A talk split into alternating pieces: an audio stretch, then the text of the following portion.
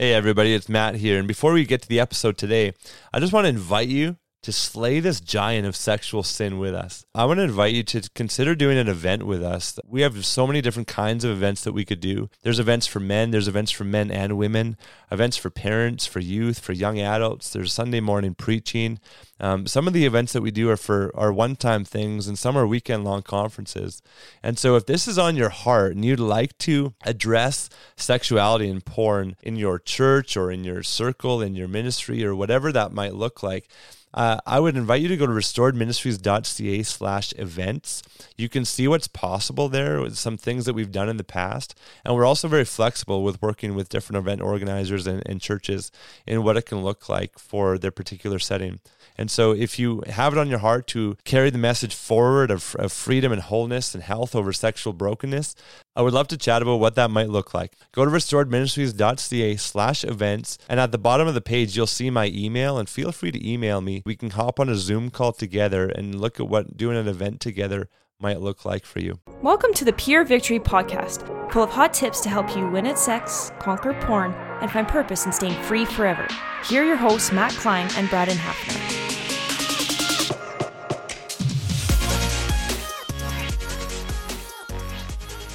Hey, hey, hey, welcome back to Pure Victory Podcast. Matt here, Braden here, and uh, pumped to be with you. If you want to leave a review on an app that you're listening on, that would be awesome. That always helps. And uh, it's cool. It's always fun for us. We were just always hearing from new people, but yeah, I was just searching for help or, you know, or, or like, hey, I just, the one that I just recently heard was I was listening to a different podcast on pornography and then yours got shown in the thumbnails or whatever. I don't know how it works in all these apps, but but uh, that happens through reviews where we get promoted. And so if you're willing to do that, just pause the episode and leave a review or four star, five star, whatever you can do on the app. That'd be cool. So appreciate that. And and uh, yeah, we got some listener questions today. We want to work through. It's it's great to hear from listeners, and mm-hmm.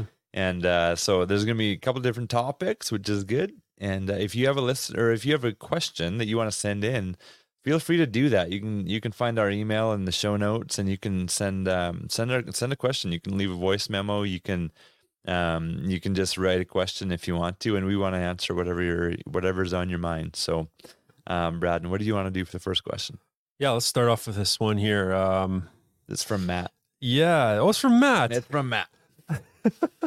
Matt's asked the best questions. Yeah. Yeah. Oh, those Matts have great questions. Um, so we'll start off. So this is a great question, Matt. Thanks for asking it. Uh, but he asked, based on First Timothy 2 9 to 10, in comparison to the broader society's view, and some in the church, that men can't help their lust, what is the correct view of this passage?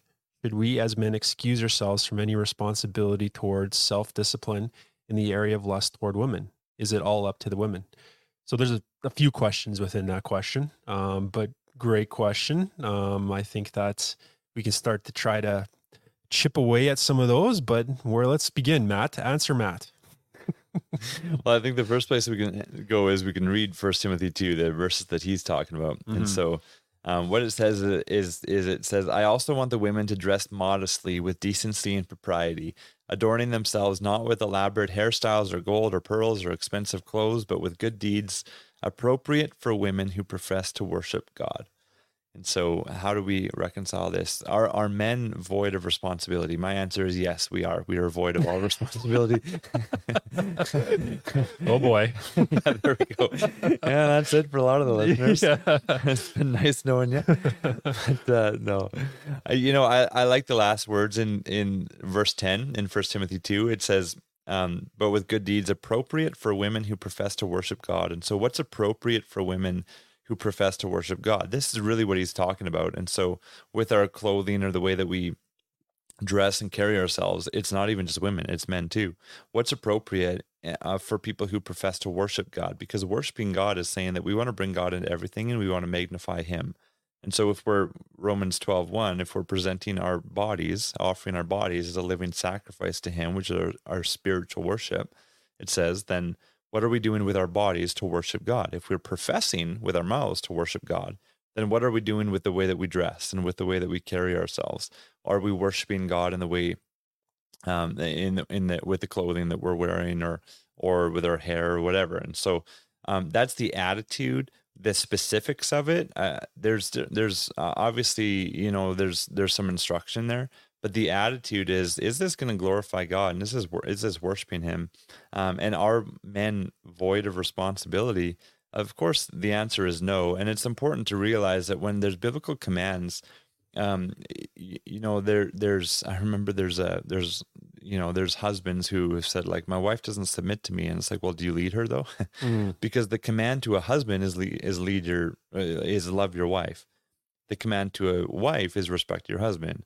Um, and so, if you're upset that your wife isn't respecting you or that your husband isn't loving you, are you doing your part? And that's what's important with every biblical instruction. Is it's if it's to you, it's to you. If it's not to you, then it's not to you. And so we so this this command or this instruction is written to women about how to dress and carry themselves. But for men then we need to realize that we have responsibility to not look upon people just like like it says in Proverbs about following the seductive women woman and it says to not do that. We have responsibility, of course, to um, look right upon women who do come across our path that are dressed inappropriately, mm-hmm. and we have the responsibility to to speak into the lives of women who maybe don't know their value, and we can still bring God into mm-hmm. those moments and um and and tell them just kind of how we we what we think of them or what God thinks of them. If we don't have that opportunity, of course, we can pray and just guard our eyes. Mm-hmm. And that's a great answer. And I think for any of you listening out there too, like if you ever are wrestling with things like this, there's something called hermeneutics. That's a big word. I'm not, it basically means how to read scripture properly in its context. And this is very helpful for us because we have to understand that Paul's instruction here to Timothy was written at a certain point in time and it meant something to Timothy. It meant something to the church in Ephesus where Timothy was pastoring. And it meant something for that culture. It doesn't mean that we don't have aspects of this that we can learn from, of course. But we remember it was written to them at that time. And there are understanding that come for us out of that. But really what we need to know, if you think of the, the context of this that will help our understanding of answering this question. These are all new Christians. This is in a sex saturated, sex cult kind of world that yeah. he's speaking to, where um, you know what was normal? A man coming home from work, You'd stop in at the temple, sleep with the temple prostitute as an act of worship, you know, do that as a regular thing. Orgies were something that occurred in that day and age as well. That was a very acceptable part of our of their society. So they were a very sex saturated sex crazed. I mean, kind of sounds similar to these days, but yeah. there were aspects to this. So when Paul's speaking to Timothy to instruct young women or women in general in this area, it's because there's people that are new to the faith that are struggling from their past. They have stuff from their past that, I mean, there there were certain signals even. I mean even in the corinthian church we saw paul, paul, talk about head coverings for women to have modesty. And the reason why is because often when a woman was wearing her hair down in a certain way there were signals given that this was yeah. i'm open for business right? You know i'm i'm here for your yeah, to be used by you for for this kind of temple prostitution stuff or, or prostitution in general. And and so this is something that we have to think through um, of wow that was a cultural time at that point and there's some meaning to what is being expressed here but really what it comes down to is your attitude. Exactly. Um, what matt you're talking about is the same thing. If we had an alcoholic come into our presence right now i don't think it would serve that guy very well if he's trying to follow jesus that matt and i open up or crack open a couple beers right? It's it's the same kind of mentality you know? Am i helping my brother or sister out in christ um, in the way that i'm my conduct is? It's really about our heart attitude. Now that isn't to say if you're a woman listening out there that it's all on you and it's up to you to to help these men in the sense that they're they're completely hopeless um, in the sense that it absolves them of all responsibility. No, that's not true. We are responsible for our conduct, and that's really the point of this message: is we're responsible for our conduct. So that people can take these verses out of a context in the sense of women dressing beautifully at all is is is sinful somehow. That's not true. that's not true um, really though is the heart attitude we have and and that's the, that's really the key is is am i am i uplifting and elevating those around me and for us as men no we have to guard our hearts we have to watch our eyes and we have to be able to move in the sense of following jesus and seeing others the way that he does and that's the responsibility on our shoulders because we can't bank on the fact that everybody around us, every woman around us is going to dress modestly. That is never going to happen in our world. I mean, wherever you live, if there's people out there living in LA or one of the warm climates, right? You know this, that's not going to happen. And and so we can't demand that of people. But at the same time, what choices do we have? What are we doing in in this this sense? So I think that's really the, the, the key in this is is understanding that what is our heart attitude and we do have responsibility for our own behavior. Yeah, and I like what you're saying about the prostitutes because that's true with the signals and stuff that people will give in, in the hairstyles and all of that. And so, bring this modern day, like how how different are you from the world? And that's really what, like, not the only thing, but that's one of the things that, to consider. How different are you? Not just in the way that you dress, but what about the pictures that you post? Mm-hmm. Like, there's too many Christians I think that put scandalous pictures on social media. They're constantly shirtless. The guys are shirtless uh, if they're in good shape, if they're not, whatever. But, or like girls, girls in bikinis. Like you got to realize what you're putting out there. Mm-hmm. And is this? Are you different than the world, or are you not? Like, are you modest in the way that you present yourself online, or are you not? I remember there's this guy. He's not a believer, but he's putting all these pictures of his wife in a bikini, um, and then talking about how hot she is on Facebook. And I'm thinking, like, do you realize what you're doing in this lust, sex crazed world? You're putting your wife out there. Mm-hmm. And so uh, he's not a believer, it's different standard, but if you are like if if you're professing to worship God, are you doing that with how you're presenting yourself to the world? And so you can even take this beyond what you're how you're dressing and what you look like is like how are you presenting yourself in whatever way that is. So, um, anyways, good question. Mm-hmm. Good question, Matt. And then he had a part two is similarly in First Corinthians 7, verse 1 to 9. Where should we draw the line between self restraint, and fulfilling a marital duty between a husband and a wife. So I just want to read read the passages that he's or the verses that he's talking about. So it says, "Now for the matters you wrote about, it is good for a man not to have sexual relations with a woman, but since sexual immorality is occurring, each man should have sexual relations with his own wife, and each woman with her own husband. The husband should fulfill his marital duty to his wife, and likewise the wife to her husband." The wife does not have authority over her own body, but yields it to her husband. In the same way, the husband doesn't have authority over his body, but yields it to his wife. Do not deprive each other, except perhaps by mutual consent and for a time, so that you may devote yourselves to prayer and fasting. Then come together again, so that Satan will not tempt you because of your lack of self control. I say this as a concession, not as a command. I wish that all of you were as I am, but each of you um, and he's talking about being single. I, I wish that you were, uh, that all of you were as I am in being single, but each of you has your own gift from God. One has this gift, another has that. Now, to the unmarried as, and, and the widows, I say it is good for them to stay unmarried as I do. But if they cannot control themselves, they should marry, for it is better to marry than to burn with passion. So there's a lot in there. There's a, there's obviously there's nine verses, but just some of the context here is that this is chapter seven in First Corinthians um, chapter 6 in First Corinthians, which is obviously before that, is all about the covenant relationship that God has with us. And and one of the verses there it says that, that the Lord is for the body, the body is for the Lord. And so that's talking about in First Corinthians 6 about the relationship that we have with God, where He wants to be the one to fulfill us and satisfy us. Um, it says at the end of the chapter that we, that we were bought with a price, so glorify God with our body. Uh, sexual sin is is the only sin against our body. Every other sin is outside of our body. That's not speaking to health things. That's speaking to the covenant relationship that God has, where our body is for Him. And so when when we understand a healthy concept of sexuality is to to steward our sex drive and steward our body in a way that is healthy with the Lord, and He can be the one to satisfy. Um, then we move to the next chapter, First Corinthians 7, where then we're operating out of an overflow with our spouse. So now it's talking about sexual relations between a husband and a wife, where we're not looking to them to fulfill our desires, or and then if they don't, we're not going to be okay. We're already fulfilled, and therefore we can love from that place. We can love our spouse. And so we're another way to say it is we don't live in deficit because in the Lord we're satisfied.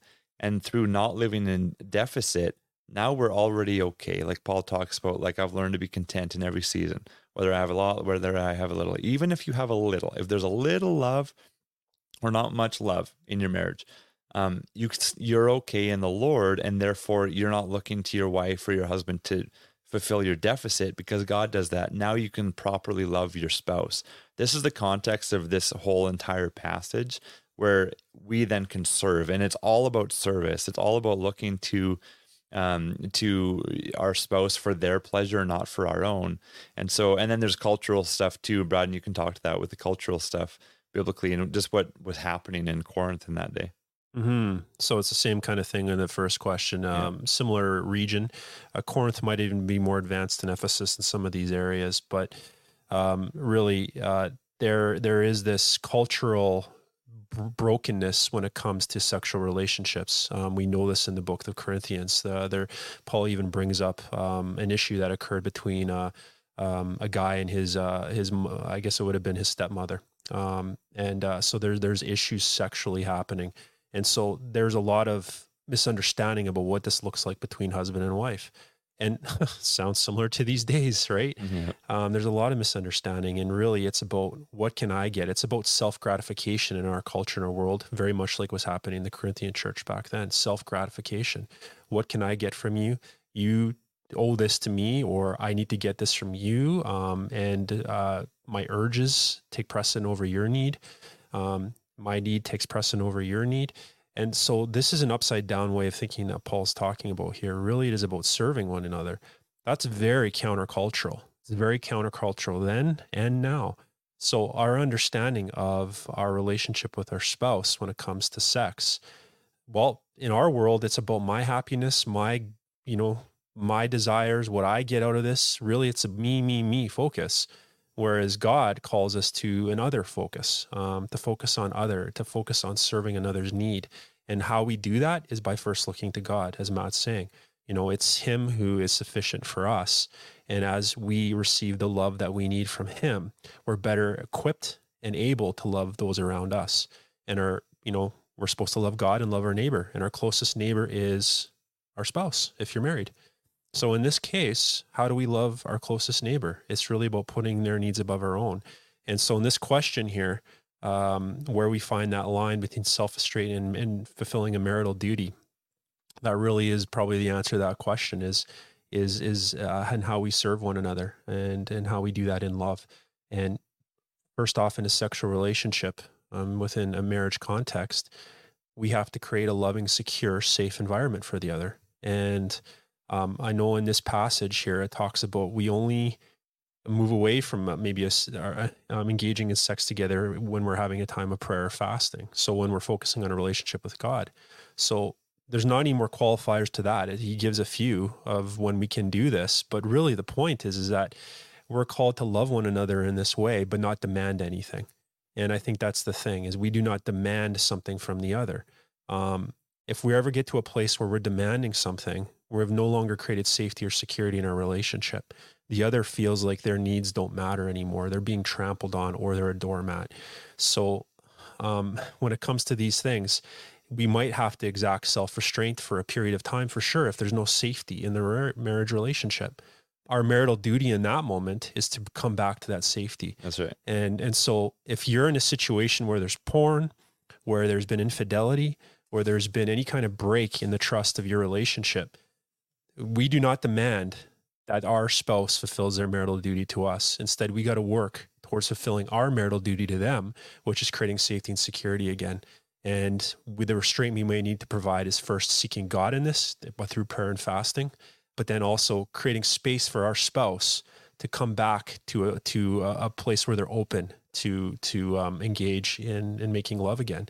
These are difficult conversation times sometimes that we have within the context and nuances of marriage because there's there's times where one doesn't feel safe and this is really hard and, and especially if someone's battling porn maybe you you're working towards freedom or have some level of freedom but your spouse still doesn't feel safe well they need healing too and we have to show them love and concern and care and not demand that they fulfill some sort of marital duty to us through sex yeah. we have to be um, very kind and loving towards them and i think that this verse speaks to a lot of that. I mean, we can not reading into this, but we can we can look that uh, when we're we're putting another's need above our own, when we're you know we're called to fulfill our marital duty, which is to serve another, um, and look to God first. Then these are just natural understandings that we can come to that this is what God is calling us to. Totally, totally. Yeah, and this is obviously talking about sex when it's talking about marital duties or conjugal rights, different translation. It's obviously talking about sex. But what Braden is saying is absolutely accurate in in that if if there's a struggle and if there's trauma or you're in a sexless marriage, your marital duty is to figure out how you can love your spouse and how you can value your marriage to the point where you can have a healthy sex life.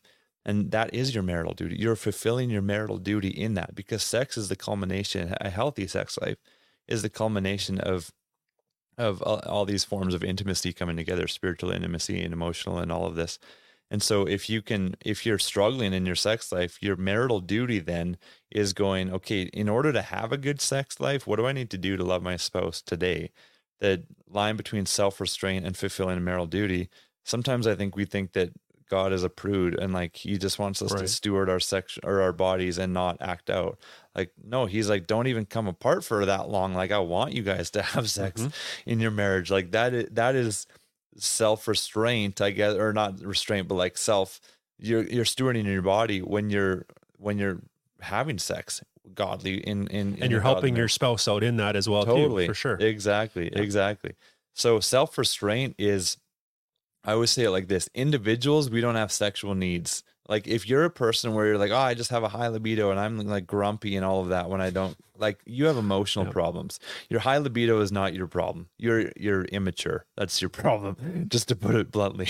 and so we need to we need to grow in spiritual and emotional maturity, which is two of the most most uh, neglected areas when we're when we have addiction for so long. And so if your high libido is uh, not being met and then you're grumpy and all of that, you, you need to figure out emotionally and spiritually how to just be okay. And individually, we can't claim that we have sexual needs. Marriage, though, has sexual needs. If we want a healthy, godly, good marriage, intimate marriage, hmm our marriage has sexual needs. So self restraint and all of this, or First Corinthians six, is like self restraint is going and having covenant relationship with God. Where our, we're not living in deficit. But then from that point in our marriage, then we can pursue a healthy sex life in our marriage. Because in order for marriage to prosper, that is something that's essential. So that authority thing too that it talks about in those verses, Braden. Mhm. I remember like there's there's various guys I've heard that say like, "Hey, I've said to my wife like, hey, your body is for me." Like, it, you know, I mean, we say that jokingly. I, I'll, I'll say to Louise like, I just think she's attractive, so I'm like, "Oh man, my body's looking Yeah. good today." Hey, baby. Yeah. I'm talking about her body. Yeah. and so we we joke, but but our body is not, or, or their body is not ours for the taking hmm where we can do with it what we want. If Yep. you think about God has authority over us, but what does he do? He doesn't make us do things. Mhm. He draws us in with loving kindness and he loves us before we love him and then he gets us to a point where we want to open up to him and then we we love him. And so that's that's what it's talking about with the authority thing is that people that I'm not married to, I don't have any right or authority at all to touch them eh, at all. And maybe I could like give people a hug or whatever, but sexually there's no right there.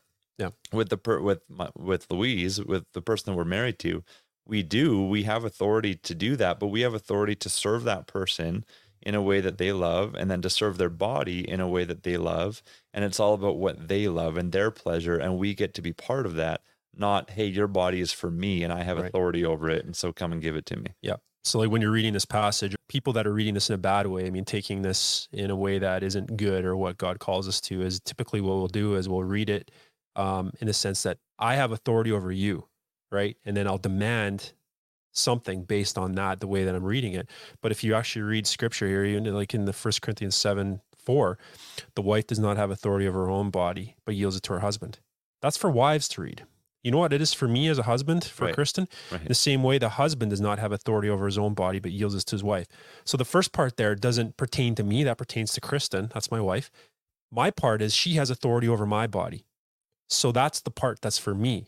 I'm not called to demand something from her. If anything, I'm in, in service, I'm in sacrifice to give my body to her. Mm. And that means so much. That doesn't just mean sexually, that means um, in my thought life. It means in my integrity, in my day to day. That means in the way that I um, lean into the commitment that I have to her, um, not only in a, a, verbal choice, but in my actions? Am I showing that I'm committed to her? Am I showing her that I love her? Am I showing her that I'm serving her?